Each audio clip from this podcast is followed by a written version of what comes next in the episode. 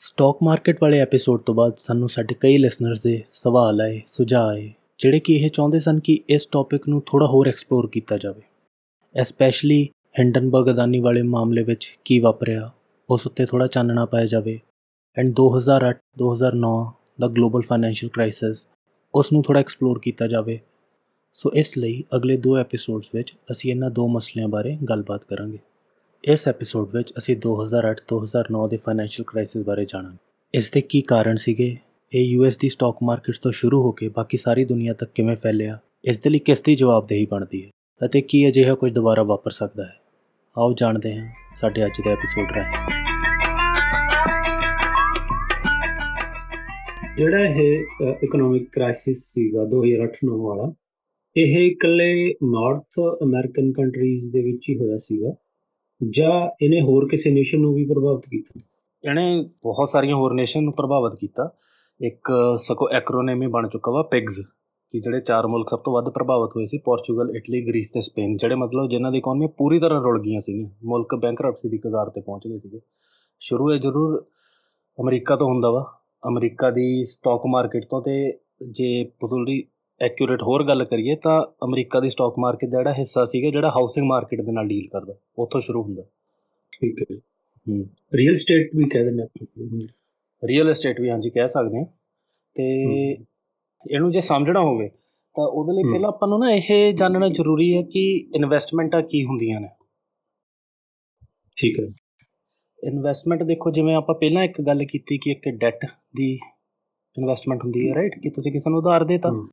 ਕਿ 4-5% ਤੇ ਦੇਤਾ ਤੇ 8% 10% ਤੇ ਜੋ ਵੀ ਤੁਸੀਂ ਟਰਮਸ ਐਂਡ ਕੰਡੀਸ਼ਨਸ ਰੱਖੀਆਂ ਹਰ ਬੰਦਾ ਆਪਣੇ ਹਿਸਾਬ ਦੇ ਨਾਲ ਰਿਸਕ ਰਿਵਾਰਡ ਕੈਲਕੂਲੇਟ ਕਰਦਾ ਦਿਮਾਗ ਦੇ ਵਿੱਚ ਉਸ ਹਿਸਾਬ ਨਾਲ ਅੱਗੇ ਦੇ ਦਿੰਦਾ ਵਾ ਲੋਨ ਤੇ ਇੱਕ ਹੁੰਦੀ ਇਕਵਿਟੀ ਦੀ ਕਿ ਹਿੱਸੇਦਾਰੀ ਪਾਈ ਹੋਈ ਹੈ ਕਿਸੇ ਦੇ ਨਾਲ ਕਿ ਜੋ ਵੀ ਹੋਊਗਾ ਪ੍ਰੋਫਿਟ ਹੋਊਗਾ ਲਾਸ ਹੋਊਗਾ ਉਹਦੇ ਵਿੱਚ ਤੁਹਾਡੀ ਬਰਾਬਰ ਹਿੱਸੇਦਾਰੀ ਹੈਗੀ ਆ। ਤੇ ਇਹ ਤਾਂ ਦੇਖੋ ਕਾਫੀ ਸਿੱਧਾ ਜਿਹਾ ਇਨਸਟਰੂਮੈਂਟ ਹੈਗੇ ਨਾ ਕਿ ਸਾਰਿਆਂ ਨੂੰ ਸਿੱਧਾ ਸਿੱਧਾ ਸਮਝ ਆਉਂਦੇ ਆ ਕਿ ਬਈ ਬੈਂਕ ਤੋਂ ਲੋਨ ਲਿੱਤਾ ਵਾ ਤਾਂ ਮੋੜਨਾ ਪੈਣਾ ਵਾ। ਕਿਸੇ ਤੋਂ ਵੀ ਲੋਨ ਲਿੱਤਾ ਵਾ ਤਾਂ ਮੋੜਨਾ ਪੈਣਾ ਵਾ ਕਿ ਕਿਸੇ ਨੇ ਹਿੱਸੇਦਾਰੀ ਪਾਈ ਹੋਈ ਆ ਉਹਨੂੰ ਪ੍ਰੋਫਿਟ ਦਾ ਹਿੱਸਾ ਦੇਣਾ ਪੈਣਾ। ਤੁਸੀਂ ਕਿਸੇ ਨੂੰ ਦਿੱਤਾ ਵਾ ਤਾਂ ਪ੍ਰੋਫਿਟ ਲਾਸ ਦੋਨੋਂ ਚੱਕਣੇ ਪੈਣੇ ਆ। ਤੇ ਥੋੜੇ ਕਈ ਕੰਪਲੈਕਸ ਇਨਸਟਰੂਮੈਂਟ ਵੀ ਹੁੰਦੇ ਨੇ। ਹੂੰ। ਤੇ ਜਿਵੇਂ ਥੋੜਾ ਮੈਂ ਰਿਸਕ ਰਿਵਾਰਡ ਦੀ ਪਹਿਲਾਂ ਗੱਲ ਕਰਾਂ। ਰਿਸਕ ਰਿਵਾਰਡ ਦਾ ਦੇਖੋ ਸਿੰਪਲ ਇੰਨਾ ਵਾ ਕਿ ਹੁਣ ਤੁਸੀਂ ਕਿਸੇ ਨੂੰ 5% ਤੇ ਲੋਨ ਕਿਉਂ ਦੋਗੇ? ਜਦੋਂ ਤੁਹਾਨੂੰ ਮਿਲਿਆ ਕਿ ਪਤਾ ਵਾ ਕਿ ਯਾਰ ਕਿ ਬੈਂਕ ਦੇ ਵਿੱਚ ਮੈਨੂੰ ਤਾਂ ਐਫਡੀ ਤੇ 5% ਮਿਲ ਜਾਣਾ। ਤੁਸੀਂ ਫਿਰ ਕਿਸੇ ਨੂੰ ਯਾਰ ਦੋਸਤ ਨੂੰ ਲੋਨ ਦੋਗੇ 5% ਤੇ? ਤੁਸੀਂ ਵੱਧ ਦੋ ਤੇ ਦੋਗੇ ਨਾ। ਤੁਸੀਂ ਕਹੋਗੇ ਯਾਰ 5% ਤੁਹਾਨੂੰ ਬੈਂਕ ਤੋਂ ਮਿਲ ਜਾਂਦਾ ਸਭ ਤੋਂ ਸੇਫ ਇਨਵੈਸਟਮੈਂਟ ਹੈਗੀ। ਕਿਉਂਕਿ ਉਹਦੇ ਚ ਰਿਸਕ ਬਹੁਤ ਘੱਟ ਆ। ਠੀਕ ਤਾਂ ਇਸੇ ਤਰ੍ਹਾਂ ਬੰਦਾ ਜਦੋਂ ਵੀ ਕਿਸੇ ਚੀਜ਼ ਦੇ ਵਿੱਚ ਇਨਵੈਸਟ ਕਰਦਾ ਵਾ ਤਾਂ ਦੋਨੋਂ ਚੀਜ਼ਾਂ ਦੇਖਦਾ ਰਿਸਕ ਤੇ ਰਿਵਾਰਡ ਬੰਦਾ ਜ਼ਿਆਦਾ ਰਿਸਕੀ ਚੀਜ਼ ਦੇ ਵਿੱਚ ਪੈਸਾ ਉਦੋਂ ਹੀ ਲਾਉਂਦਾ ਵਾ ਜਦੋਂ ਉਹਨੂੰ ਪਤਾ ਹੋਵੇ ਯਾਰ ਇੱਥੇ ਜਿਹੜਾ ਰਿਵਾਰਡ ਆਣਾ ਜਿਹੜਾ ਰਿਟਰਨ ਆਉਣਾ ਉਹ ਵੀ ਉਨਾ ਕੀ ਵੱਡਾ ਵਾ। ਹੂੰ। ਜਿਵੇਂ ਹੁਣ ਲੋ ਰਿਸਕ ਰਿਵਾਰਡ ਦੀ ਗੱਲ ਕਰੀਏ ਜਿੱਦਾਂ ਟਾਟਾ ਹੋ ਗਈ ਟਾਟਾ ਵਰਗੀ ਹੁਣ ਬਹੁਤ ਵੱਡੀ ਕੰਪਨੀ ਬਹੁਤ ਸੇਫ ਕੰਪਨੀ ਹਿਸਟਰੀ ਬਹੁਤ ਵਧੀਆ ਵਾ ਵਧੀਆ ਉਹਨੂੰ ਬੰਦੇ ਮੈਨੇਜ ਕਰਦੇ ਪਏ ਆ। ਤੁਹਾਨੂੰ ਪਤਾ ਵਾ ਕਿ ਇਹਦੇ ਵਿੱਚ ਮੈਂ ਪੈਸੇ ਲਾ ਦੇਣਾ ਮੇਰੇ ਪੈਸੇ ਮਰਨਗੇ ਨਹੀਂ ਡੁੱਬਣੇ ਨਹੀਂ ਕਿ ਕਦੇ। ਹੂੰ ਹੂੰ। ਦੂਜੇ ਪਾਸੇ ਕ੍ਰਿਪਟੋ ਹੈਗੀ ਆ। ਕ੍ਰਿਪਟੋ ਦੇ ਵਿੱਚ ਹੁਣ ਤੁਸੀਂ ਲੱਖ ਰੁਪਈਆ ਲਾਤਾ ਤੇ ਉਹਦੇ ਵਿੱਚ ਜੇ ਰਿਸਕ ਬਹੁਤ ਜ਼ਿਆਦਾ ਤਾਂ ਰਿਵਾਰਡ ਵੀ ਬਹੁਤ ਜ਼ਿਆਦਾ ਵਾ।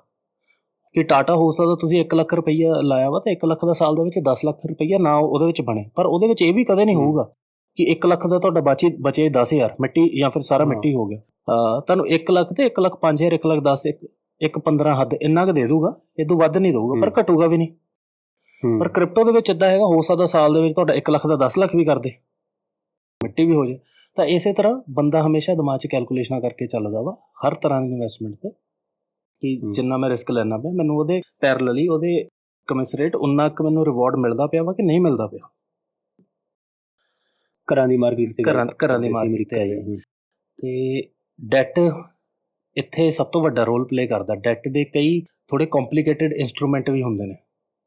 ਡੈਟ ਦਾ ਉਰੇ ਤੁਸੀਂ ਗੱਲ ਮਤਲਬ ਤੁਹਾਡਾ ਲੋਨ ਤੋਂ ਹੈਗਾ।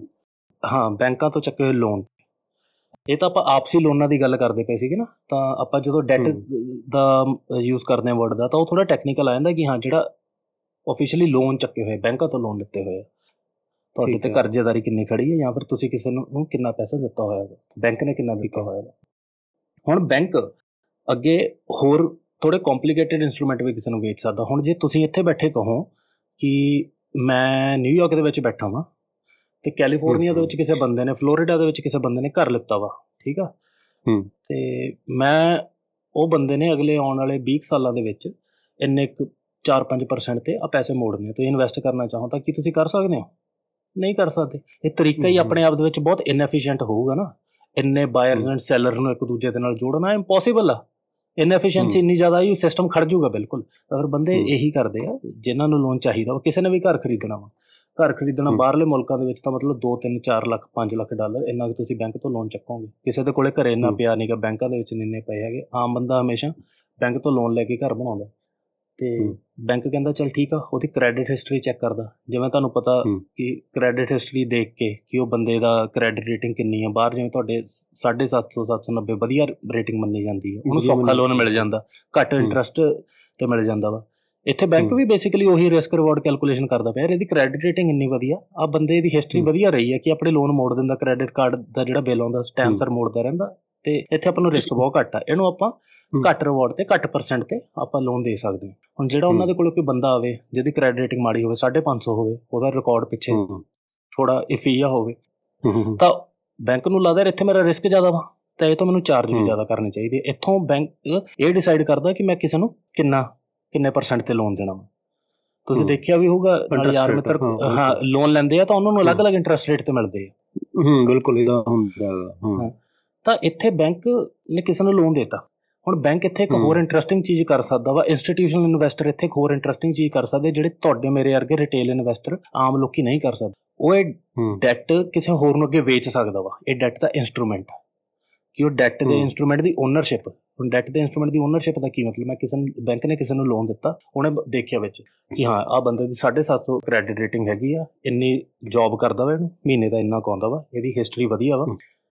ਇਹਨੂੰ ਮੈਂ ਲੋਨ ਦਿੱਤਾ 5 ਲੱਖ ਡਾਲਰ ਤੇ ਇਹਨੇ ਅਗਲੇ 20 ਸਾਲਾਂ ਦੇ ਵਿੱਚ 4% ਇੰਟਰਸਟ ਰੇਟ ਤੇ ਹੌਲੀ-ਹੌਲੀ ਕਰਕੇ ਮੋੜਨਾ ਵਾ ਠੀਕ ਆ?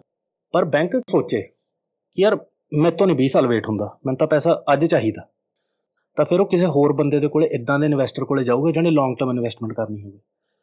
ਬਹੁਤ ਇਦਾਂ ਦੇ ਇਨਵੈਸਟਰ ਹੁੰਦੇ ਆ ਖਾਸ ਤੌਰ ਤੇ ਜਿਹੜੇ ਪੈਨਸ਼ਨ ਫੰਡ ਹੋਗੇ ਬਾਹਰਲੇ ਮੁਲਕਾਂ ਦੇ ਵਿੱਚ ਜਾਂ ਫਿਰ ਇਨਵੈਸਟਮੈਂਟ ਬੈਂਕ ਕੋਈ ਹੋਰ ਇਨਵੈਸਟਮੈਂਟ ਬੈਂਕ ਹੋ ਗਿਆ ਜਾਂ ਫਿਰ ਕੋਈ ਹੋਰ ਬਾਕੀ ਮੁਲਕ ਹੋਗੇ ਜਿੱਦਾਂ ਪਿਗਸ ਵਾਲੇ ਮੁਲਕ ਸੀਗੇ ਉਹਨਾਂ ਦੇ ਇਨਵੈਸਟਮੈਂਟ ਬੈਂਕ ਹੋ ਗਏ। ਤੇ ਉਹਨਾਂ ਦੇ ਕੋਲੇ ਜਾਂਦਾ ਵਾ ਉਹਨਾਂ ਨੂੰ ਕਹਿੰਦਾ ਕਿ ਆ ਸਾਰੀ ਟਰਮਸ ਐਂਡ ਕੰਡੀਸ਼ਨ ਦੱਸਦਾ ਬੰਦੇ ਦੀ ਹਿਸਟਰੀ ਦੱਸਦਾ ਵਾ ਕਿ ਮੈਨੂੰ 20 ਸਾਲਾਂ ਦੇ ਵਿੱਚ 4% ਤੇ ਮੋੜਨੇ 5 ਲੱਖ ਮੈਂ ਇਹਨੂੰ ਲੋਨ ਦਿੱਤਾ ਵਾ। ਮੈਨੂੰ 20 ਸਾਲਾਂ ਚ ਘੁੰਮ ਘਮਾ ਕੇ ਮੈਨੂੰ 6 ਲੱਖ ਡਾਲਰ ਦੇ ਕੋਲੇ ਮੁੜ ਆਣਾ ਪਰ ਮੇਰੇ ਤੋਂ ਇੰਨਾ ਵੇਟ ਨਹੀਂ ਹੁੰਦਾ ਮੈਂ ਮੇਰੇ ਤੋਂ ਅੱਜ ਦੀ ਤਰੀਕ 'ਚ ਇਹਦੀ ਓਨਰਸ਼ਿਪ ਚੱਕ ਲਓ ਡੈਟ ਦੀ। ਪਰ ਮੈਨੂੰ ਅੱਜ ਦੀ ਤਰੀਕ 'ਚ 5 ਲੱਖ 5000 5 ਲੱਖ 10000 ਡਾਲਰ ਦੇ ਦਿਓ। ਅਗਲੇ ਬੰਦੇ ਜਿਹਨਾਂ ਇਨਵੈਸਟ ਕਰਨਾ ਹੁੰਦਾ ਕਹਿੰਦੇ ਠੀਕ ਹੈ ਯਾਰ ਸੰਤਾ ਓਕੇ ਆ ਇੰਨਾ ਰਿਸਕ ਰਿਵਾਰਡ ਸਾਨੂੰ 20 ਸਾਲਾਂ ਚ ਹੌਲੀ ਹੌਲੀ ਕਰਕੇ ਪੈਸੇ ਮੁੜਿਆਣਗੇ ਸਾਨੂੰ ਛੇਤੀ ਚਾਹੀਦੇ ਨੇਗੇ। ਹੁਣ ਇਹ ਕੋਈ ਕਿਸੇ ਬੰਦੇ ਨੇ ਚੈੱਕ ਕਰਨਾ ਹੋ ਕਿਸੇ ਦੂਜੇ ਇੰਸਟੀਟਿਊਸ਼ਨਲ ਇਨਵੈਸਟਰ ਨੇ ਕਿ ਯਾਰ ਜਿਹੜੀ ਇਹ ਚੀਜ਼ ਸਾਨੂੰ ਵੇਚਦਾ ਪਿਆ ਕੀ ਆ ਬਿਲਕੁਲ ਚੀਜ਼ ਉਹੀ ਹੈਗੀ ਹੈ ਕਿ ਨਹੀਂ ਹੈਗੀ? ਉਹ ਕਿਵੇਂ ਚੈੱਕ ਕਰੂਗਾ?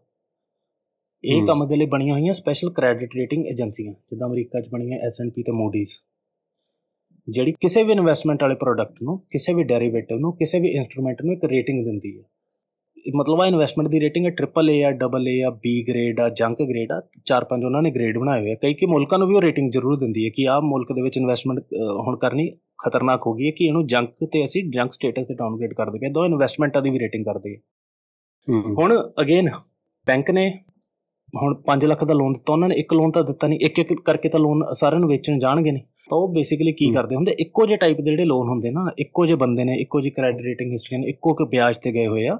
ਤਾਂ ਉਹ ਸਾਰੇ ਲੋਨਾਂ ਨੂੰ ਇਕੱਠਾ ਕਰਕੇ ਇੱਕ ਵੱਡਾ ਸਮਝੋ ਥੈਲਾ ਇੱਕ ਬੈਗ ਬਣਾ ਦਿੰਦੀ ਲਫਾਫਾ ਬਣਾ ਦਿੰਦੀ ਜਿਹਨੂੰ ਉਹਨਾਂ ਨੇ ਨਾਮ ਦਿੱਤਾ ਸੀ ਸੀਡੀਓ ਕਲੈਟਰਲਾਈਜ਼ਡ ਡੈਟ ਆਬਲੀਗੇਸ਼ਨ ਠੀਕ ਹੈ। ਉਹਦੇ ਵਿੱਚ ਹੁਣ ਕਿਸੇ ਹੋਰ ਇਨਵੈਸਟਰ ਕੋਲੇ ਜਾਂਦੀਆਂ ਨੇ ਉਹਨਾਂ ਨੂੰ ਕਹਿੰਦੀਆਂ ਨੇ ਕਿ ਆ ਸਾਡਾ ਸੀਡੀਓ ਆ ਇਹਦੇ ਵਿੱਚ ਆ ਇਦਾਂ ਦੇ 1000 2000 5000 10000 ਲੋਨ ਹੈਗੇ ਆ। ਅਗੇਨ ਸਾਰਿਆਂ ਦੀ ਇਦਾਂ ਦੀ ਹਿਸਟਰੀ ਸਿਮਿਲਰ ਜੀ ਹੈਗੀ ਸਿਮਿਲਰ ਜੇ ਰੇਟ ਆਫ ਰਿਟਰਨ ਤੇ ਤੁਹਾਨੂੰ ਆਊਗਾ। ਪੂਰੇ ਲਫਾਫੇ ਦੇ ਵਿੱਚ ਜਿਹੜੇ ਲੋਨ ਆ ਉਹਨਾਂ ਦਾ ਕੁੱਲ ਮੁੱਲ 1 ਬਿਲੀਅਨ ਡਾਲਰ ਆ।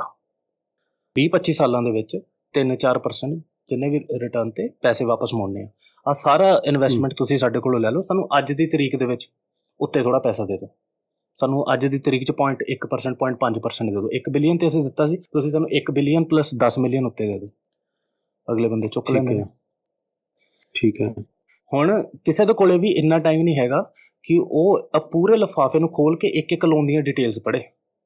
ਤੇ ਇਹ ਕੰਮ ਫਿਰ ਕਰਨ ਦੇ ਲਈ ਉਹੀ ਜਿਹੜੀਆਂ ਕ੍ਰੈਡਿਟ ਰੇਟਿੰਗ ਏਜੰਸੀਆਂ ਬਣੀਆਂ ਉਹਨਾਂ ਨੂੰ ਸਰਕਾਰਾਂ ਨੇ ਤਾਕਤ ਦਿੱਤੀ ਹੁੰਦੀ ਹੈ ਕੰਮ ਤੁਸੀਂ ਕਰੋਗੇ। ਆਪਣੇ ਮੁਲਕਾਂ 'ਚ ਸਾਰੀਆਂ ਇੰਡੀਆ ਵਰਗੀਆਂ ਦੇ ਵਿੱਚ ਇਹ ਕੰਮ ਸਰਕਾਰੀ ਏਜੰਸੀਆਂ ਕਰਦੀਆਂ ਨੇ। ਸਪੈਸ਼ਲ ਰੈਗੂਲੇਟਰ ਸੇਬੀ ਵਗੈਰਾ ਬਣੇ ਹੋਏ ਨੇ। ਬਾਹਰਲੇ ਮੁਲਕਾਂ ਦੇ ਵਿੱਚ ਹੁਣ ਅਮਰੀਕਾ ਦੇ ਵਿੱਚ ਤੇ ਉੱਥੇ ਇਹ ਵੀ ਕੰਮ ਪ੍ਰਾਈਵੇਟਾਈਜ਼ ਹੱਥਾਂ ਦੇ ਵਿੱਚ ਆ। ਐਸ&ਪੀ ਤੇ ਮੂਡੀ ਕ੍ਰੈਡਿਟ ਰੇਟਿੰਗ ਏਜੰਸੀਆਂ ਪ੍ਰਾਈਵੇਟ ਨੇ। ਹੁਣ ਕਿਸੇ ਵੀ ਪ੍ਰਾਈਵੇਟ ਬਿਜ਼ਨਸ ਦਾ ਕੰਮ ਕੀ ਹੁੰਦਾ ਵਾ? ਮੁਨਾਫਾ ਬਣਾਉਣਾ ਪ੍ਰੋਫਿਟ ਬਣਾਉਣਾ। ਵੱਧ ਤੋਂ ਵੱਧ ਕਲਾਇੰਟਸ ਖਿੱਚਣੇ। ਹੁਣ ਆ ਪਾਰਟਿਕੂਲਰ ਇਹ ਜੇ ਵੱਡੇ ਇਨਸਟਰੂਮੈਂਟਾਂ ਦੇ ਵਿੱਚ ਜਿਹਦੇ ਵਿੱਚ ਬਾਇਰ ਐਂਡ ਸੈਲਰ ਹੀ। ਥੋੜੇ ਥੋੜੇ ਕਹਿ ਗਏ ਆ। ਹੁਣ ਰਿਟੇਲ ਦੇ ਵਿੱਚ ਤਾਂ ਲੱਖਾਂ ਬੰਦਾ ਬੈਠਾ ਵਾ। ਇਹਨਾਂ ਦਾ ਵੱਡੇ ਬੈਂਕਾਂ ਦਾ ਵੱਡੇ ਇਨਵੈਸਟਮੈਂਟ ਵਾਲੇ ਨੇ ਇੰਸਟੀਟਿਊਸ਼ਨ ਦਾ ਆਪਸ ਦੇ ਵਿੱਚ ਹੀ ਇੱਕ ਨੈਟਵਰਕ ਬਣਿਆ ਹੁੰਦਾ ਵਾ। ਉਹ ਇਦਾਂ ਸਟਾਕ ਮਾਰਕੀਟ ਵਾਂਗੂ ਟ੍ਰੇਡ ਹੁੰਦੇ ਆਪਸ 'ਚ ਸੈਟਲਮੈਂਟ ਹੁੰਦੀ ਹੈ ਨਾ। ਤੇ ਜਿੱਥੇ ਬੰਦੇ ਕੁੱਲ ਮਿਲਾ ਕੇ ਕੋਈ 50 100 ਹੋਣਗੇ ਉੱਥੇ ਇਹਨਾਂ ਦੇ ਕੋਲ ਕਲਾਇੰਟ ਵੀ ਉਨੇ ਕੀ ਨੇ? ਤੇ ਫਿਰ ਇੱਥੇ ਇੱਕ ਕਨਫਲਿਕਟ ਜਿਹਾ ਆ ਜਾਂਦਾ ਵਾ। ਜੇ ਬੰਦਾ ਹੁਣ ਜੇਪੀ ਮਾਰਗਨ ਜਾ ਕੇ ਕਵੇ ਜੀ ਹਾਂਜੀ ਆ ਮੇਰੇ ਕੋਲੇ ਲਫਾਫਾ ਵਾ ਉਹਦੀਆਂ ਸਾਰੀ ਟਰਮਸ ਐਂਡ ਕੰਡੀਸ਼ਨ ਦੱਸੇ ਅਗੇਨ ਉਹੀ credit rating profit return risk reward ਕਿੰਨੇ ਸਾਲਾਂ ਚ ਪੈਸੇ ਮੋੜਨੇ ਕਿੰਨੇ ਉਹ ਦੱਸੇ ਤੇ ਕਵੇ ਜੀ ਇਹਦੀ ਰੇਟਿੰਗ ਕਰੋ। ਜੋ ਮਾੜੀ ਰੇਟਿੰਗ ਕਰਕੇ ਦੇ ਦਿੰਦੇ ਆ ਜੇ ਬੰਦਾ ਰੁੱਸ ਜੇ ਕਲਾਇੰਟ ਰੁੱਸ ਜੇ ਜੇਪੀ ਮਾਰਗਨ ਵਾਲੇ ਰੁੱਸ ਜਾਣ ਕਹਿਣਗੇ ਤੂੰ ਸਹੀ ਰੇਟਿੰਗ ਨਹੀਂ ਦਿੰਦਾ ਪਿਆ। ਅਸੀਂ ਤਾਂ ਦੂਜੇ ਦੇ ਕੋਲੇ ਚੱਲੇ ਆ। ਇਸੇ ਗਲੀ ਦੇ ਵਿੱਚ ਉਹਨਾਂ ਦਾ ਵੀ ਦਫ਼ਤਰ ਹੈਗਾ ਰਾਈਟ ਉਹ ਫਿਰ ਭੱਜ ਕੇ ਕਹਿੰਦੇ ਨਾ ਨਾ ਕਿੱਥੇ ਚੱਲੇ ਅਸੀਂ ਦਿੰਨੇ ਤੇ ਅਮਰੀਕਾ ਦੇ ਵਿੱਚ 2008-9 ਕ੍ਰਾਈਸਿਸ ਜਿਹੜਾ ਆਇਆ ਉਹਦੀ ਜੜ ਤੇ ਇਹੀ ਚੀਜ਼ ਸੀਗੀ। ਉਹਨਾਂ ਨੇ ਜਿਹੜੀ ਰੇਟਿੰਗ ਹੈ ਗਲਤ ਦਿੱਤੀ ਠੀਕ ਗਲਤ ਦਿੱਤੀਆਂ। ਉਹ ਉਹਨਾਂ ਤੋਂ ਬਹੁਤ ਹੀ ਮਾੜੇ ਲੋਨ ਜਿਹੜੇ ਦਿੱਤੇ ਹੁੰਦੇ ਉਹਦੀ ਰੇਟਿੰਗ ਟ੍ਰਿਪਲ ਏ ਦਵਾ ਦਿੰਦੇ ਸੀਗੇ ਡਬਲ ਏ ਦਵਾ ਦਿੰਦੇ ਕਿ ਬਹੁਤ ਵਧੀਆ ਇਹ ਟਾਈਪ ਦੀ ਇਨਵੈਸਟਮੈਂਟ ਆ। ਤੇ ਜਿਹੜਾ ਲੈਣ ਵਾਲਾ ਹੁੰਦਾ ਸੀ ਉਹ ਕਹਿੰਦਾ ਸੀ ਯਾਰ S and P Moody globally known institution ਹੈਗੇ ਨੇ ਵਧੀਆ ਹੀ ਹੋਣਾ ਇਹਨਾਂ ਦਾ ਜੇ ਇਹਨਾਂ ਰੇਟਿੰਗ ਦਿੱਤੀ ਹੈ ਚੱਕ ਲਓ। ਠੀਕ ਹੈ ਸਾਰਾ ਕੁਝ ਤੇ ਉਹਨਾਂ ਦੇ ਹੱਥ ਉਹੀ ਫਿਰ ਸੋਚਿਆ ਸੀ ਫਰੈਸ਼ ਦਸ਼ਹਿਰੀ ਅੰਬ ਲਿੱਤੇ ਨੇ ਤੇ ਸੜੇ ਹੋਏ ਅੰਬ ਪਹੁੰਚ ਜਾਂਦੇ ਸੀਗੇ। ਠੀਕ ਹੈ। ਤੇ ਹੁਣ ਪਿੱਛੇ ਇਹ ਸਕੈਮ ਐਡਾ ਵੱਡਾ ਕਿਵੇਂ ਹੋ ਗਿਆ? ਫਰਾਡ ਇੰਨਾ ਵੱਡਾ ਕਿਵੇਂ ਹੋ ਗਿਆ? ਹੁਣ ਸੋਚੋ ਜਦੋਂ ਬੈਂਕ ਨੇ ਕਿਸੇ ਨੂੰ ਲੋਨ ਦੇਣਾ ਵਾ ਉਹ ਵੀ ਇਹ ਸੋਚ ਕੇ ਦਿੰਦਾ ਵਾ ਨਾ ਕਿ ਇਹ ਬੰਦੇ ਦੀ ਕ੍ਰੈਡਿਟ ਰੇਟਿੰਗ ਕੀ ਇੱਥੋਂ ਮੈਨੂੰ ਪੈਸਾ ਮੁੜਨਾ ਕਿ ਨਹੀਂ ਮੁੜਨਾ? ਰਾਈਟ ਹੂੰ। ਤੇ ਹੁਣ ਜੇ ਬੈਂਕ ਦੇ ਕੋਲੋਂ ਇਹ ਜ਼ਿੰਮੇਵਾਰੀ ਵੀ ਖਤਮ ਹੋ ਜੇ ਕਿ ਯਾਰ ਆਪਾਂ ਲੋਨ ਦੇਣ ਦੀ ਕਰੀਏ ਆਪਾਂ ਤਾਂ ਅੱਗੇ ਆਪਣੇ ਪੈਸੇ ਕੱਢ ਹੀ ਲੈਣੇ ਕਿਸੇ ਨੂੰ ਵੇਚ ਹੀ ਦੇਣੇ ਫਿਰ ਬੈਂਕ ਸੋਚੂਗਾ ਇਹ ਚੀਜ਼ ਦੇ ਬਾਰੇ। ਉਹੀ ਹੋਇਆ। ਬੈਂਕਾਂ ਨੇ ਕਿਹਾ ਆਪਾਂ ਤਾਂ ਲੋਨ ਕੱਢਣ ਦੀ ਕਰੀਏ ਆਪਾਂ ਤਾਂ ਅੱਗੇ ਚੀਜ਼ ਵੇਚ ਹੀ ਦੇਣੀ ਹੈ। ਤੇ ਉਹਨਾਂ ਨੇ ਫਿਰ ਧੜੱਲੇ ਦੇ ਨਾਲ ਲੋਨ ਦੇਣੇ ਸ਼ੁਰੂ ਕੀਤੇ। 2003-4 ਤੋਂ ਸਾਰੀ ਚੀਜ਼ ਸ਼ੁਰੂ ਹੁੰਦੀ ਹੈ। 2006-7 ਦੇ ਵਿੱਚ ਜਾ ਕੇ ਬਹੁਤ ਹੀ ਐਕਸਟ੍ਰੀਮ ਹੋ ਗਈ ਸੀ। ਇਦਾਂ ਦੀ ਹੋ ਗਈ ਸੀ ਕਿ ਜਿਹੜੇ ਬੰਦੇ ਦੀ ਬਹੁਤ ਹੀ ਮਾੜੀ ਕ੍ਰੈਡਿਟ ਰੇਟਿੰਗ ਬਹੁਤ ਮਾੜੀ ਹਿਸਟਰੀ ਹੈ ਉਹਨਾਂ ਨੂੰ ਵੀ ਲੋਨ ਮਿਲ ਜਾਂਦੇ ਤੁਸੀਂ ਬਸ ਐਪਲੀਕੇਸ਼ਨ ਪਾਣੀ ਆ ਉਹਨਾਂ ਨੂੰ ਵੀ ਲੋਨ ਮਿਲ ਜਾਂਦੇ ਕਿੰਨੇ ਇਹੋ ਜਿਹੇ ਐਗਜ਼ਾਮਪਲ ਹੈ ਕਿ ਜਿਹੜੇ ਕੋਈ ਬਾਰ ਟੈਂਡਰ ਨੇ ਇੱਕ ਘਰ ਨਹੀਂ ਅਫੋਰਡ ਕਰ ਸਕਦੇ ਕੋਈ ਡਾਂਸਰ ਹੈਗੇ ਆ ਉਹ ਤਿੰਨ ਤਿੰਨ ਚਾਰ ਚਾਰ ਘਰ ਅਫੋਰਡ ਕਰੀ ਫਿਰਦੇ ਕਿ ਨਿਊਯਾਰਕ ਚ ਪੈਂਟ ਹਾਊਸ ਲਈ ਫਿਰਦਾ ਉਹ ਬੰਦਾ। ਕੋਈ ਇਦਾਂ ਦੇ ਵੀ ਐਗਜ਼ਾਮਪਲ ਹੈ ਕਿ ਜਿਹੜੇ ਬੰਦੇ ਹੁਣੇ ਮੈਕਸੀਕੋ ਤੋਂ ਬਾਰਡਰ ਟੱਪ ਕੇ ਸੋਸ਼ਲ ਸਿਕਿਉਰਿਟੀ ਨੰਬਰ ਤੱਕ ਨਹੀਂ ਹੈਗਾ ਉਹਨਾਂ ਨੂੰ ਵੀ ਲੋਨ ਮਿਲੇ ਬਸ ਫਾਰਮ ਭਰ ਕੇ ਦੇ ਦਿੰਦੇ ਸੀਗੇ ਤੇ ਉਹ ਲੋਨ ਪਾਸ ਕਰ ਦਿੰਦੇ। ਇਹੋ ਜਿਹੇ ਵੀ ਕੇਸ ਹੈਗੇ ਨੇ। ਇੱਕ ਇਦਾਂ ਦੀ ਕਿਤਾਬ ਇੱਕ ਬੰਦੇ ਨੇ ਜਰਨਲਿਸਟ ਨੇ ਲਿਖੀ ਸੀ ਉਸ ਟਾਈਮ ਦੇ around the big short Michael Lewis ਨੇ। ਉਹ ਤੇ ਹੁਣੇ ਰੀਸੈਂਟਲੀ ਫਿਲਮ ਵੀ ਬਣੀ ਹੈ ਇੱਕ ਦ ਬਿਗ ਸ਼ਾਟ ਨਾਮ ਤੇ ਜਿਹਦੇ ਚ ਕ੍ਰਿਸਚੀਅਨ ਬੇਲ ਤੇ ਬ੍ਰੈਡ ਪਿਟ ਵਗੈਰਾ ਹੈਗੇ। ਉਹਦੇ ਵਿੱਚ ਇਦਾਂ ਦੇ ਐਗਜ਼ਾਮਪਲ ਬਹੁਤ ਐਕਸਪਲੋਰ ਕਰਦੇ ਤੁਸੀਂ ਦੇਖਿਓ ਜ਼ਰੂਰ। ਠੀਕ ਹੈ। ਉਹਨਾਂ ਨੇ ਇੰਨੇ ਸਾਰੇ ਲੋਕਾਂ ਨੂੰ ਦੇਣੇ ਸ਼ੁਰੂ ਕੀਤੇ ਲੋਨ ਤੇ ਆ ਜਿਹੜੀ ਰੀਅਲ ਏਸਟੇਟ ਮਾਰਕੀਟ ਸੀਗੀ ਉਸ ਹਿਸਾਬ ਨਾਲ ਵੱਡੀ ਹੁੰਦੀ ਗਈ ਵੱਡੀ ਹੁੰਦੀ ਗਈ। ਕਿਉਂਕਿ ਦੇਖੋ ਘਰਾਂ ਦੇ ਵਿੱਚ ਵੀ ਸਪਲਾਈ ਐਂਡ ਡਿਮਾਂਡ ਚੱਲਦੀ ਹੈ ਰਾਈਟ ਹੁਣ ਜਿਹੜਾ ਬੰਦਾ ਇੱਕ ਘਰ ਲੈ ਸਕਦਾ ਸੀਗਾ ਸਿਰਫ ਉਹ ਜਾ ਕੇ ਤਿੰਨ ਤਿੰਨ ਚਾਰ ਚਾਰ ਪੰਜ ਪੰਜ ਘਰ ਲੈਣ ਲੱਗ ਜੇ। ਹੁਣ ਜ਼ਮੀਨ ਤਾਂ ਉਨੀ ਹੋਈ ਆ ਉਹ ਤੇ ਘਰ ਬਣਦੇ ਪਏ ਉਨੇ ਕੀ ਬਣਨਗੇ? ਉਦੋਂ ਬਾਅਦ ਤਾਂ ਬਣ ਨਹੀਂ ਸਕਦੇ ਰਾਈਟ ਤੇ ਉਹੀ ਡਿਮਾਂਡ ਇੰਨੀ ਜ਼ਿਆਦਾ ਵੱਧ ਗਈ ਸਪਲਾਈ ਉਨੀ ਹੋ ਕੀ ਆ ਰੇਟ ਸਕਾਈ ਹਾਈ ਤੇ ਇੱਥੇ ਇੱਕ ਹੋਰ ਚੀਜ਼ ਵੀ ਸੋਚਣ ਵਾਲੀ ਇਹ ਆ ਕਿ ਜਦੋਂ ਰੇਟ ਉੱਤੇ ਜਾਣ ਲੱਗੇ ਤੇ ਕਈ ਜਿਹੜੇ ਮਾਰਕੀਟ 'ਚ ਸਪੈਕੂਲੇਟਰ ਬੈਠੇ ਹੁੰਦੇ ਜਾਂ ਆਮ ਬੰਦੇ ਬੈਠੇ ਹੁੰਦੇ ਆ ਉਹ ਦੇਖਦੇ ਯਾਰ ਕਿ ਰੇਟ ਉੱਤੇ ਜਾਈ ਜਾਂਦੇ ਰੀਅਲ ਏਸਟੇਟ ਦੇ ਆਪਾਂ ਰੀਅਲ ਏਸਟੇਟ ਦਾ ਕੰਮ ਕਿਉਂ ਨਹੀਂ ਕਰਦੇ? ਪ੍ਰਾਪਰਟੀ ਡੀਲਰ ਵਾਲਾ ਕੰਮ ਆਪਾਂ ਕਿਉਂ ਨਹੀਂ ਕਰਦੇ? ਉਹ ਵੀ ਵਿੱਚ ਪੈਂਦੇ ਆ। ਉਹਨਾਂ ਨੂੰ ਫਿਰ ਪਤਾ ਲੱਗਦਾ ਲੋਨ ਤਾਂ ਮਿਲਦੇ ਹੀ ਬੜੇ ਸੌਖੇ ਪਏ ਆ। ਜਿਨ੍ਹਾਂ ਨੇ ਬੇਸਿਕਲੀ ਸਪੈਕੂਲੇਸ਼ਨ ਕਰਨੀ ਹੁੰਦੀ ਉਹਨਾਂ ਨੂੰ ਰਹਿਣ ਨੂੰ ਕਰਨੀ ਚਾਹੀਦੀ ਇਨਵੈਸਟਮੈਂਟ ਕਰਨੀ ਹੈ ਸਿਰਫ ਘਰ ਦੇ ਵਿੱਚ। ਉਹ ਕਹਿੰਦੇ ਯਾਰ ਬੈਂਕ ਤੋਂ ਆਪਾਂ ਲੋਨ ਲਿੱਤਾ ਲੱਖ ਡਾਲਰ ਦਾ। ਮਹੀਨੇ ਬਾਅਦ ਆਪਾਂ 1 ਲੱਖ 10000 ਤੇ ਵੇਚਦਾ ਆਪਣਾ ਦਾ ਵਿੱਚੋਂ ਸੁੱਕਾ 10000 ਡਾਲਰ ਪ੍ਰੋਫਿਟ ਨਿਕਲਿਆ। ਉਹਨਾਂ ਦਾ ਕੰਮ ਚੱਲਣ ਲੱਗ ਜਾਂਦਾ। ਉਹਨਾਂ ਨੂੰ ਦੇਖ ਕੇ ਚਾਰ ਬੰਦੇ ਹੋਰ ਜੁੜਦੇ ਆ ਕਿ ਯਾਰ ਕੰਮ ਬੜਾ ਸੋਹਣਾ ਮੈਂ ਤਾਂ। 10 ਬੰਦੇ ਹੋਰ ਜੁੜਦੇ ਆ। ਸੋ ਬੇਸਿਕਲੀ ਹੁੰਦਾ ਕੀ ਆ ਕਿ ਜਿਹੜੀ ਇੱਕ ਮਨੁੱਖੀ ਲੋੜ ਸੀਗੀ ਘਰ ਉਹ ਇਦਾਂ ਇੱਕ ਗੈਂਬਲਿੰਗ ਦਾ ਸਾਧਨ ਬਣ ਜਾਂਦੀ ਹੈ ਤੇ ਰੇਟ ਬਹੁਤ ਜ਼ਿਆਦਾ ਉੱਤੇ ਚੜਨ ਲੱਗ ਜਾਂਦੇ ਹਾਊਸਿੰਗ ਮਾਰਕੀਟ ਦੇ। ਠੀਕ ਹੈ। ਇੱਕ ਮਿੰਟ ਸੌਰੀ ਇਹ ਜਿਹੜੇ ਲੋਨ ਮਿਲ ਰਹੇ ਸੀਗੇ ਇਹ ਮੋਟਰ ਰੂਪ ਦੇ ਵਿੱਚ ਘਰਾਂ ਦੇ ਉੱਪਰ ਹੀ ਲੋਨ ਰਹੇ ਸੀ ਜਾਂ ਘਰਾਂ ਦੇ ਘਰਾਂ ਦੇ ਉੱਪਰ ਹੀ ਲੋਨ ਮਿਲਦੇ ਪਏ ਸੀ। ਜਿੱਦਾਂ ਹੁਣ ਉਹ ਇੱਕ ਲਫਾਫਾ ਬਣਾਉਂਦੇ ਆ ਲੋਨਾਂ ਦਾ ਤਾਂ ਉਹਦੇ ਵਿੱਚ ਇਹ ਕੈਟਾਗਰੀ ਵੀ ਡਿਫਾਈਨਡ ਹੁੰਦੀ ਆ ਕਿ ਇਹ ਕਿਹੜੇ ਟਾਈਪ ਦੇ ਲੋਨ ਆ? ਬਿਜ਼ਨਸ ਲੋਨ ਆ ਪਰਸਨਲ ਲੋਨ ਹੈਗੇ ਆ ਕਿ housing loan housing market real estate ਦੇ ਦਿੱਤੇ ਲੋਨ ਹਮੇਸ਼ਾ ਇੱਕ ਸੇਫ ਇਨਵੈਸਟਮੈਂਟ ਮੰਨੇ ਜਾਂਦੇ ਸੀ। ਕਿ ਲੋਕਾਂ ਨੇ ਘਰਾਂ ਦੇ ਤਾਂ ਲੋਨ ਮੋੜਨੇ ਆ। ਵੀ ਬੰਦਾ ਹੂੰ। ਬਿਲਕੁਲ। ਤਾਂ ਇਸ ਲਈ ਜਿਹੜੇ ਲੋਨ ਵਾਪਸ ਅਗਲੇ ਇਨਵੈਸਟਰ ਵੀ ਸੌਖੇ ਸੌਖੇ ਈਜ਼ੀਲੀ ਚੁੱਕ ਲੈਂਦੇ ਸੀਗੇ ਕਿ ਯਾਰ ਆ ਤਾਂ ਹਮੇਸ਼ਾ ਵਾਪਸ ਆਉਂਦੇ ਨੇ ਲੋਕਾਂ ਨੇ ਮਨੁੱਖੀ ਲੋੜਾਂ ਦੇਣੀ ਹੈ ਵਾਪਸ। ਫਿਰ ਇਹ ਰੀਅਲ ਏਸਟੇਟ ਦਾ ਹੀ ਕ੍ਰਾਈਸਿਸ ਸੀ ਇੱਕ ਤਰੀਕੇ ਨਾਲ। ਰੀਅਲ ਏਸਟੇਟ ਦਾ ਕ੍ਰਾਈਸਿਸ ਸੀਗਾ। ਤੇ ਹੁਣ ਕਿਸੇ ਵੀ ਕਾਰਨਵਸ਼ ਰੀਅਲ ਏਸਟੇਟ ਦੇ ਪ੍ਰਾਈਸਸ ਇਹ ਜੀ ਮਾਰਕੀਟ ਦੇ ਵਿੱਚ ਜਦੋਂ ਬਹੁਤੇ ਬੰਦੇ ਘਰ ਰਹਿਣ ਦੇ ਲਈ ਨਹੀਂ ਖਰੀਦਦੇ ਪਏ ਪਰ ਇਨਵੈਸਟਮੈਂਟ ਕਰ ਲਈ ਗੈਂਬਲਿੰਗ ਕਰ ਲਈ ਸਪੈਕੂਲੇਸ਼ਨ ਕਰ ਲਈ ਖਰੀਦਦੇ ਪਏ ਆ ਕਿ ਉਹਨਾਂ ਦੇ ਕੋਲ ਆ ਪੈਸਾ ਹੈ ਨਹੀਂ। ਬੈਂਕ ਤੋਂ ਲੋਨ ਚੱਕ ਕੇ ਘਰ ਖਰੀਦਣਾ ਵਾ ਅੱਗੇ ਪ੍ਰੋਫਿਟ 'ਚ ਵੇਚ ਦੇਣਾ ਵਾ ਰਾਈਟ ਤੇ ਇਹ ਜੀ ਸਿਚੁਏਸ਼ਨ ਦੇ ਵਿੱਚ ਜੇ ਬਾਈ ਚਾਂਸ ਹਾਊਸਿੰਗ ਮਾਰਕੀਟ ਦੇ ਵਿੱਚ ਥੋੜਾ ਜਿਹਾ ਵੀ ਗਿਰਾਵਟ ਆ ਜੇ 1% ਵੀ ਗਿਰਾਵਟ ਆ ਜੇ ਤਾਂ ਕੀ ਹੋਊਗਾ? ਜਿਹੜਾ ਉਹਨਾਂ ਨੇ ਅੱਗੇ ਵੇਚ ਕੇ ਪੈਸਾ ਕੱਢਣਾ ਸੀ ਬੈਂਕ ਨੂੰ ਲੋਨ ਵਾਪਸ ਕਰਨ ਦੇ ਲਈ ਉਹ ਪੈਸੇ ਨਹੀਂ ਨਿਕਲਣੇ ਉਹਨਾਂ ਦੇ। ਕਿਸ਼ਤਾਂ ਜਾਣੀਆਂ ਬੰਦ ਹੋ ਜਾਣੀਆਂ ਨੇ। ਕਿਸ਼ਤਾਂ ਜਾਣੀਆਂ ਬੰਦ ਜਦੋਂ ਹੋ ਜਾਣੀਆਂ ਨੇ। ਜਿਨ੍ਹਾਂ ਨੇ ਅੱਗੇ ਲੋਨ ਸੀਡੀਓ ਖਰੀਦਿਆ ਹੋਇਆ ਸੀ ਲਫਾਫਾ ਖਰੀਦਿਆ ਹੋਇਆ ਸੀਗਾ ਉਹਨਾਂ ਤੇ ਕ੍ਰਾਈਸਿਸ ਬਣਨਾ ਸ਼ੁਰੂ ਹੋ ਜਾਊਗਾ। ਜਿਹੜੀ ਇੰਨੀ ਬਾਇੰਗ ਐਂਡ ਸੈਲਿੰਗ ਹੁੰਦੀ ਪਈ ਸੀ ਪੂਰੀ ਮਾਰਕੀਟ ਦੇ ਵਿੱਚ ਕਿ ਛੇਤੀ ਛੇਤੀ ਬੰਦੇ ਖਰੀਦੇ ਛੇਤੀ ਤੇ ਖਰੀਦ ਉਹ ਇੱਕਦਮ ਐਕਟੀਵਿਟੀ ਵੀ ਡੇ ਜਾਣੀ ਆ। ਤੇ ਇਹੀ ਹੋਇਆ। 2008 ਚ ਜਾ ਕੇ ਹਾਊਸਿੰਗ ਮਾਰਕੀਟ 'ਚ ਥੋੜਾ ਜਿਹਾ ਬਲੇਮ ਪਾਉਂਦਾ ਵਾ ਥੱਲੇ ਨੂੰ ਗਿਰਦੀ ਆ। ਤੇ ਇਮੀਡੀਏਟਲੀ ਸਾਰੀ ਮਾਰਕੀਟ ਤੇ ਲੋਨਾਂ ਦੇ ਉੱਤੇ ਟਿਕੇ ਹੋਏ ਜਿਹੜੇ ਐਡੇ ਹੋਰ ਐਸੈਟ ਸੀਗੇ ਇਨਸਟਰੂਮੈਂਟ ਸੀਗੇ ਠਾ ਕਰਕੇ ਡਿੱਗਦੇ ਆ ਹੇਠਾਂ। ਜਿਹੜੇ ਹੋਰ ਮੁਲਕਾਂ ਨੇ ਖਰੀਦੇ ਹੋਏ ਸੀਗੇ ਸਾਰੇ ਇਨਸਟਰੂਮੈਂਟ ਉਹ ਖਤਮ ਹੋ ਜਾਂਦੇ ਆ। ਜਿਹੜੇ ਅਮਰੀਕਾ ਦੇ ਕਿੰਨੇ ਪੈਨਸ਼ਨ ਫੰਡ ਸੀਗੇ ਉਹ ਸਾਰੇ ਖਤਮ ਹੋ ਜਾਂਦੇ ਤੇ ਲੋਕਾਂ ਦਾ ਕਿੰਨਾ ਹੀ life savings retirement savings private player ਨੇ ਨਾ ਉਹ ਤਾਂ ਗਵਰਨਮੈਂਟ ਕੋਲੇ ਨਹੀਂ ਉਹਦਾ ਕੰਟਰੋਲ ਹੋਣਾ। ਨਹੀਂ ਹੁੰਦਾ। ਪੈਨਸ਼ਨ ਫੰਡ ਵੀ ਜਿਹੜੇ ਅਮਰੀਕਾ ਵਰਗੇ ਮੁਲਕਾਂ ਦੇ ਵਿੱਚ ਚੱਲਦੇ ਆ ਉਹ ਜੌਬ ਟੂ ਜੌਬ ਅਲੱਗ-ਅਲੱਗ ਚੱਲਦੇ ਆ। ਕਿ ਜਿੱਦਾਂ ਪੁਲਿਸ ਵਾਲਿਆਂ ਨੇ ਆਪਣੀ ਇੱਕ ਯੂਨੀਅਨ ਬਣਾਈ ਹੋਈ ਆ ਉਹਨਾਂ ਦਾ ਪੈਨਸ਼ਨ ਫੰਡ ਇੱਕ ਅਲੱਗ ਚੱਲਦਾ ਕੋਈ ਪਾਰਟਿਕੂਲਰ ਉਹਨਾਂ ਦਾ ਪੈਨਸ਼ਨ ਫੰਡ ਮੈਨੇਜ ਕਰਦਾ ਪਿਆ ਵਾ। ਤੇ ਇਦਾਂ ਅਮਰੀਕਾ ਦੇ ਵਿੱਚ ਕੰਮ ਬਹੁਤ ਖੁੱਲਾ ਵਾ ਤੇ ਸਰਕਾਰੀ ਨਹੀਂ ਹੈਗਾ ਇਹ ਵੀ ਕੰਮ।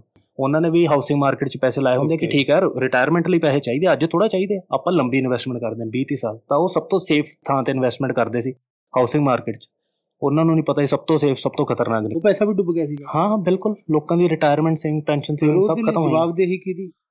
ਜਵਾਬਦੇਹੀ ਜਿਨ੍ਹਾਂ ਦੀ ਹੋਣੀ ਚਾਹੀਦੀ ਸੀਗੀ ਜੀ ਹੁਣ ਅਗੇਨ ਉਹਨਾਂ ਦਾ ਕਹਿ ਸਕਦੇ ਹਾਂ ਕਿ ਅਮਰੀਕਨ ਪੋਲਿਟੀਕਲ ਕਲਾਸ ਤੇ ਜਾਂ ਅਮਰੀਕਨ ਡੈਮੋਕ੍ਰੇਸੀ ਦੇ ਕਬਜ਼ਾ ਸੀ ਉਹਨਾਂ ਨੂੰ ਕਿਸੇ ਨੂੰ ਉਹਨਾਂ ਚੋਂ ਕੋਈ ਫਾਈਨ ਨਹੀਂ ਹੋਇਆ। ਜਿਹੜੇ ਬੰਦਿਆਂ ਨੇ ਇਹ ਚੀਜ਼ ਕੀਤੀ ਵੱਡੇ ਵੱਡੇ investment banker JP Morgan Goldman sex Lehman Brothers ਉਹਨਾਂ ਨੂੰ ਸਗੋਂ ਬੋਨਸ ਮਿਲੇ ਉਹਨਾਂ ਨੂੰ ਬੇਲ ਆਊਟ ਮਿਲਿਆ 1.7 ਟ੍ਰਿਲੀਅਨ ਡਾਲਰ ਦਾ ਟ੍ਰਿਲੀਅਨ ਵਿਦ ਅ ਟੀ ਉਹਦਾ ਬੇਲ ਆਊਟ ਮਿਲਿਆ ਉਹਨਾਂ ਕਿਸੇ ਨੂੰ ਕੋਈ ਬੰਦਾ ਜੇਲ੍ਹ ਨਹੀਂ ਗਿਆ। ਇੰਨੇ ਹਜ਼ਾਰਾਂ ਹਜ਼ਾਰਾਂ ਵੀ ਲੱਖਾਂ ਲੋਕਾਂ ਦੀ ਜ਼ਿੰਦਗੀ ਬਰਬਾਦ ਕੀਤੀ ਤੇ ਕੁਝ ਨਹੀਂ ਹੋਇਆ। ਹਾਂ, ਮੈਂ ਇੱਥੇ ਇੱਕ ਹੋਰ ਚੀਜ਼ ਦੱਸਣੀ ਚਾਹੁੰਦਾ, ਜੇ ਤੇ ਥੋੜਾ ਕਿ ਮੈਂਸ਼ਨ ਕਰੂੰਗਾ ਡਿਟੇਲ 'ਚ ਨਹੀਂ ਜ਼ਿਆਦਾ ਜਾਊਂਗਾ। ਇਹੀ ਇੱਕ ਕਾਰਨ ਬਹੁਤ ਵੱਡਾ ਸੀਗਾ ਕਿ ਉਦੋਂ ਲੋਕਾਂ ਦਾ ਇੰਨਾ ਜ਼ਿਆਦਾ ਭਰੋਸਾ ਉੱਠ ਗਿਆ ਪੂਰੀ ਸਰਕਾਰ ਤੋਂ, ਪੂਰੇ ਟ੍ਰੈਡੀਸ਼ਨਲ ਫਾਈਨੈਂਸ਼ੀਅਲ ਜਿਹੜੀ ਮਾਰਕੀਟਾਂ ਤੋਂ, ਇਹ ਜਿਹੀ ਇਨਵੈਸਟਮੈਂਟਾਂ ਨੂੰ, ਕਿ ਲੋਕੀ ਉਦੋਂ ਅਲਟਰਨੇਟਿਵ ਇਨਵੈਸਟਮੈਂਟਾਂ 'ਚ ਜਾਣ ਲੱਗੇ ਤੇ ਉਹੀ ਟਾਈਮ ਸੀਗਾ ਜਦੋਂ ਬਿਟਕੋਇਨ ਦਾ ਜਨਮ ਹੋਇਆ। ਜਦੋਂ ਲੋਕਾਂ ਦਾ ਪੂਰਾ ਭਰੋਸਾ ਉੱਠਿਆ ਹੋਇਆ ਸੀ, ਜਦੋਂ ਅਲਟਰਨੇਟ ਲੱਭਦੇ ਪਏ ਸੀ, ਇਹ ਜੀ ਇਹ ਜਿਹਾ ਇਨਵੈਸਟਮੈਂਟ ਦਾ ਇਨਸਟਰੂਮੈਂਟ ਇਹ ਜੀ ਮਨੀ ਦੀ ਫਾਰਮ ਜਿੱਤੇ ਸਰਕਾਰ ਦਾ ਕੰਟਰੋਲ ਨਹੀਂ ਹੋਵੇ, ਉਦੋਂ ਬਿਟਕੋਇਨ ਦਾ ਜਨਮ ਹੁੰਦਾ ਜਿੱਤੇ ਕਿਸੇ ਸਰਕਾਰ ਦਾ ਕੰਟਰੋਲ ਨਹੀਂ ਹੈਗਾ। ਤੇ ਮੋਟੇ ਰੂਪ ਦੇ ਵਿੱਚ ਇਹ ਜਿਹੜਾ ਹੈਗਾ ਆਰਗੇਨਾਈਜ਼ਡ ਫਰਾਡ ਸੀਗਾ ਇੱਕ ਪਲਾਨਿੰਗ ਨਾਲ ਕੀਤਾ ਹੋਇਆ ਫਰਾਡ ਸੀਗਾ ਪਲਾਨਿੰਗ ਨਾਲ ਇਦਾਂ ਲੱਗਦਾ ਕਿ ਜਿਵੇਂ ਕੋਈ ਸਾਜ਼ਿਸ਼ ਜੀ ਕੀਤੀ ਗਈ ਸੀ। ਮੈਨੂੰ ਇਦਾਂ ਜ਼ਿਆਦਾ ਲੱਗਦਾ ਵਾ ਕਿ ਬਸ ਗਰੀਡ ਸੀਗੀ ਅੰਨੀ ਗਰੀਡ ਸੀਗੀ। ਲੋਕਾਂ ਨੂੰ ਪੈਸਾ ਬਣਦਾ ਦੇਖਿਆ ਤੇ ਉਹਦੇ ਵਿੱਚ ਬਸ ਲੱਗੇ ਰਹੇ ਲੱਗੇ ਰਹੇ। ਕਿਸੇ ਨੇ ਕਨਸੀਕੁਐਂਸਸ ਬਾਰੇ ਨਹੀਂ ਸੋਚਿਆ। ਠੀਕ ਹੈ। ਇੱਕ ਬੰਦੇ ਦਾ ਨਾਮ ਹੈਗਾ Lehman Brothers I think Lehman Brothers Lehman Brothers ਹਾਂ ਇਨਵੈਸਟਮੈਂਟ ਬੈਂਕ ਸੀਗਾ ਜਿਨ੍ਹਾਂ ਨੇ ਬਹੁਤ ਵੱਡੇ ਸਤਰ ਤੇ ਇਹ ਪੂਰੇ ਫਰਾਡ 'ਚ ਹਿੱਸਾ ਲਿੱਤਾ ਸੀ ਤੇ ਉਹ ਉਸ ਤੋਂ ਬਾਅਦ ਖਤਮ ਹੋ ਗਿਆ ਸੀਗਾ ਪੂਰੇ ਜਿਹੜੇ ਕ੍ਰੈਸ਼ ਦੇ ਡਿਊਰਿੰਗ ਤੇ ਤੋਂ ਬਾਅਦ ਗਵਰਨਮੈਂਟ ਦੀਆਂ ਕੋਈ ਪਾਲਿਸੀ ਚੇਂਜਸ ਹੋਈਆਂ? ਕੋਈ ਰੂਲ ਰੈਗੂਲੇਸ਼ਨ ਚੇਂਜ ਹੋਇਆ? ਇਹਨਾਂ ਨੂੰ on the face of it ਉਹਨਾਂ ਨੇ ਜ਼ਰੂਰ ਕੋਈ ਚੇਂਜਸ ਲੈ ਕੇ ਬਟ ਸਟਰਕਚਰਲੀ ਕੁਝ ਨਹੀਂ ਬਦਲਿਆ। ਮੈਂ ਇਹ ਚੀਜ਼ ਦੁਬਾਰਾ ਵੀ ਵਾਪਰ ਸਕਦੀ ਹੈ ਫਿਰ? ਦੁਬਾਰਾ ਵਾਪਰ ਸਕਦੀ ਹੈ ਜੀ ਆਫ ਕੋਰਸ ਵਾਪਰ ਸਕਦੀ ਹੈ। ਪਰ ਹੁਣ ਸਾਹਮਣੇ ਵਾਲੇ ਇੰਸਟੀਟਿਊਸ਼ਨਲ ਇਨਵੈਸਟਰ ਉਹ ਵੀ ਥੋੜੇ ਅਵੇਅਰ ਹੋਏ ਹੋਏ ਆ ਜਿਨ੍ਹਾਂ ਨੇ ਐਹੀਆਂ ਚੀਜ਼ਾਂ ਖਰੀਦਣੀਆਂ ਹੁੰਦੀਆਂ ਨੇ। ਤੇ ਬੈਂਕ ਵੀ ਲੋਨ ਨਹੀਂ ਦੇਊਗਾ ਨਾ ਦੁਬਾਰੇ? ਬੈਂਕ ਬੈਂਕਾਂ ਦਾ ਕੌਣ ਦੱਸ ਸਕਦਾ ਉਹਨਾਂ ਤੇ ਜਿੱਥੇ ਪ੍ਰੋਫਿਟ ਦਿਖਿਆ।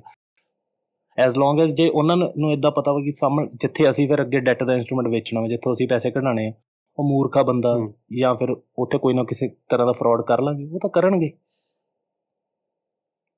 ਤੇ ਜਿਹੜਾ ਜਿਵੇਂ ਹੁਣ ਇੱਥੇ ਸਾਡੀ ਸੋਸ਼ਲ ਸਿਕਿਉਰਿਟੀ ਦਾ ਪੈਸਾ ਹੈਗਾ ਹਨ ਤੇ ਸਾਡੇ ਉਹਦਾ ਪੈਸਾ ਹੈਗਾ 401k ਦਾ ਪੈਸਾ ਹੈਗਾ ਤੇ ਜਾਂ ਸਾਡੇ ਮਿਊਚੁਅਲ ਫੰਡ ਦਾ ਪੈਸਾ ਹੈਗਾ ਹਨ?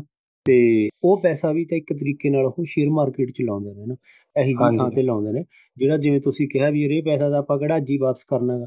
ਇਹਦਾ ਬੰਦਾ ਅੱਜ ਕੰਮ ਕਰ ਰਿਹਾ ਹੈਗਾ 30 40 ਸਾਲਾਂ ਬਾਅਦ ਵਾਪਸ ਕਰਨਾ 30 40 ਸਾਲਾਂ ਬਾਅਦ ਹੀ ਉਹਦਾ ਪੜਾਕਾ ਪੈ ਗਿਆ। ਤਾਂ ਗਵਰਨਮੈਂਟ ਦੀ ਕੋਈ ਜਵਾਬਦੇਹੀ ਨਾ ਰਹੀ ਹੋਣ ਦੇ ਚਾਂਸ ਹੈਗੇ ਨੇ ਜਾਂ ਨਹੀਂ? ਹੋ ਸਕਦਾ ਹੈ ਜ਼ਰੂਰ। ਪਰ ਜਿਹੜੇ ਜਨਰਲੀ ਹੁੰਦਾ ਕਿ 401 ਕੇ ਜਿਨ੍ਹਾਂ ਦੀ ਗੱਲ ਕਰਦੇ ਪਏ ਨਾ ਉਹ ਇਸ ਤੋਂ ਵੀ ਜ਼ਿਆਦਾ ਸੇਫ ਇਨਸਟਰੂਮੈਂਟਾਂ ਦੇ ਵਿੱਚ ਪੈਸੇ ਲੱਗੇ ਹੁੰਦੇ ਆ। ਉਹਦਾ ਉਹ ਹਿੱਸਿਆਂ 'ਚ ਲੱਗੇ ਹੁੰਦੇ ਸਾਰਾ 100% ਇੱਕ ਥਾਂ ਤੇ ਨਹੀਂ ਲਾਇਆ ਹੁੰਦਾ। ਜਿੱਦਾਂ ਉਹਨਾਂ ਦਾ ਕੁਝ ਪੈਸਾ ਲੱਗਿਆ ਹੁੰਦਾ ਵਾ ਅਮਰੀਕੀ ਬੌਂਡਸ ਤੇ ਟ੍ਰੈਜਰੀ ਬੌਂਡਸ ਤੇ ਪੈਸਾ ਲੱਗਿਆ ਹੁੰਦਾ ਵਾ। ਉਹ ਇਸ ਤੋਂ ਵੀ ਜ਼ਿਆਦਾ ਸੇਫ ਇਨਸਟਰੂਮੈਂਟ ਹੁੰਦਾ ਵਾ ਇਨਵੈਸਟਮੈਂਟ ਕਰਨ ਦੇ ਲਈ। ਤੇ ਉਹਦੇ ਵਿੱਚ ਫਰਾਡ ਨਹੀਂ ਹੋ ਸਕਦਾ ਮਤਲਬ ਇਸ ਤਰ੍ਹਾਂ ਦਾ ਫਰਾਡ ਉੱਥੇ ਪੋਸੀਬਲ ਹੀ ਨਹੀਂਗਾ ਠੀਕ ਹੈ। ਕਿਉਂਕਿ ਉਹ ਤਾਂ ਫਿਰ ਜਵਾਬਦੇਹੀ ਤਾਂ ਕਿਸੇ ਦੀ ਬਣਦੀ ਹੈ ਨਾ ਤੁਸੀਂ ਮਤਲਬ ਨਹੀਂ ਉੱਥੇ ਜੇ ਫਰਾਡ ਹੁੰਦਾ ਵਾ ਜੀ ਕਿ ਫਿਰ ਅਮਰੀਕਨ ਡਾਲਰ ਹੀ ਡਿੱਗ ਜੂਗਾ। ਬਸ ਇਸ ਤਰ੍ਹਾਂ ਮੈਂ ਗੱਲ ਨੂੰ ਸਮਝਾ ਸਕਦਾ। ਅਮਰੀਕਨ ਟ੍ਰੈਜਰੀ ਬੌਂਡ ਦੇ ਵਿੱਚ ਫਰਾਡ ਨਹੀਂ ਹੋ ਸਕਦਾ। ਜੇ ਹੁੰਦਾ ਵਾ ਤਾਂ ਉਹ ਅਮਰੀਕਨ ਡਾਲਰ ਹੀ ਡਿੱਗ ਜੂਗਾ ਰਿਜ਼ਰਵ ਕਰੰਸੀ ਨਹੀਂ ਰਹੂਗਾ ਦੁਨੀਆ ਦੀ। ਠੀਕ ਠੀਕ ਹੈ ਤੇ ਇਹ ਮੋਟੇ ਰੂਪ 'ਚ 2008 ਵਾਲਾ 9 ਵਾਲਾ ਕ੍ਰਾਈਸਿਸ ਸੀ।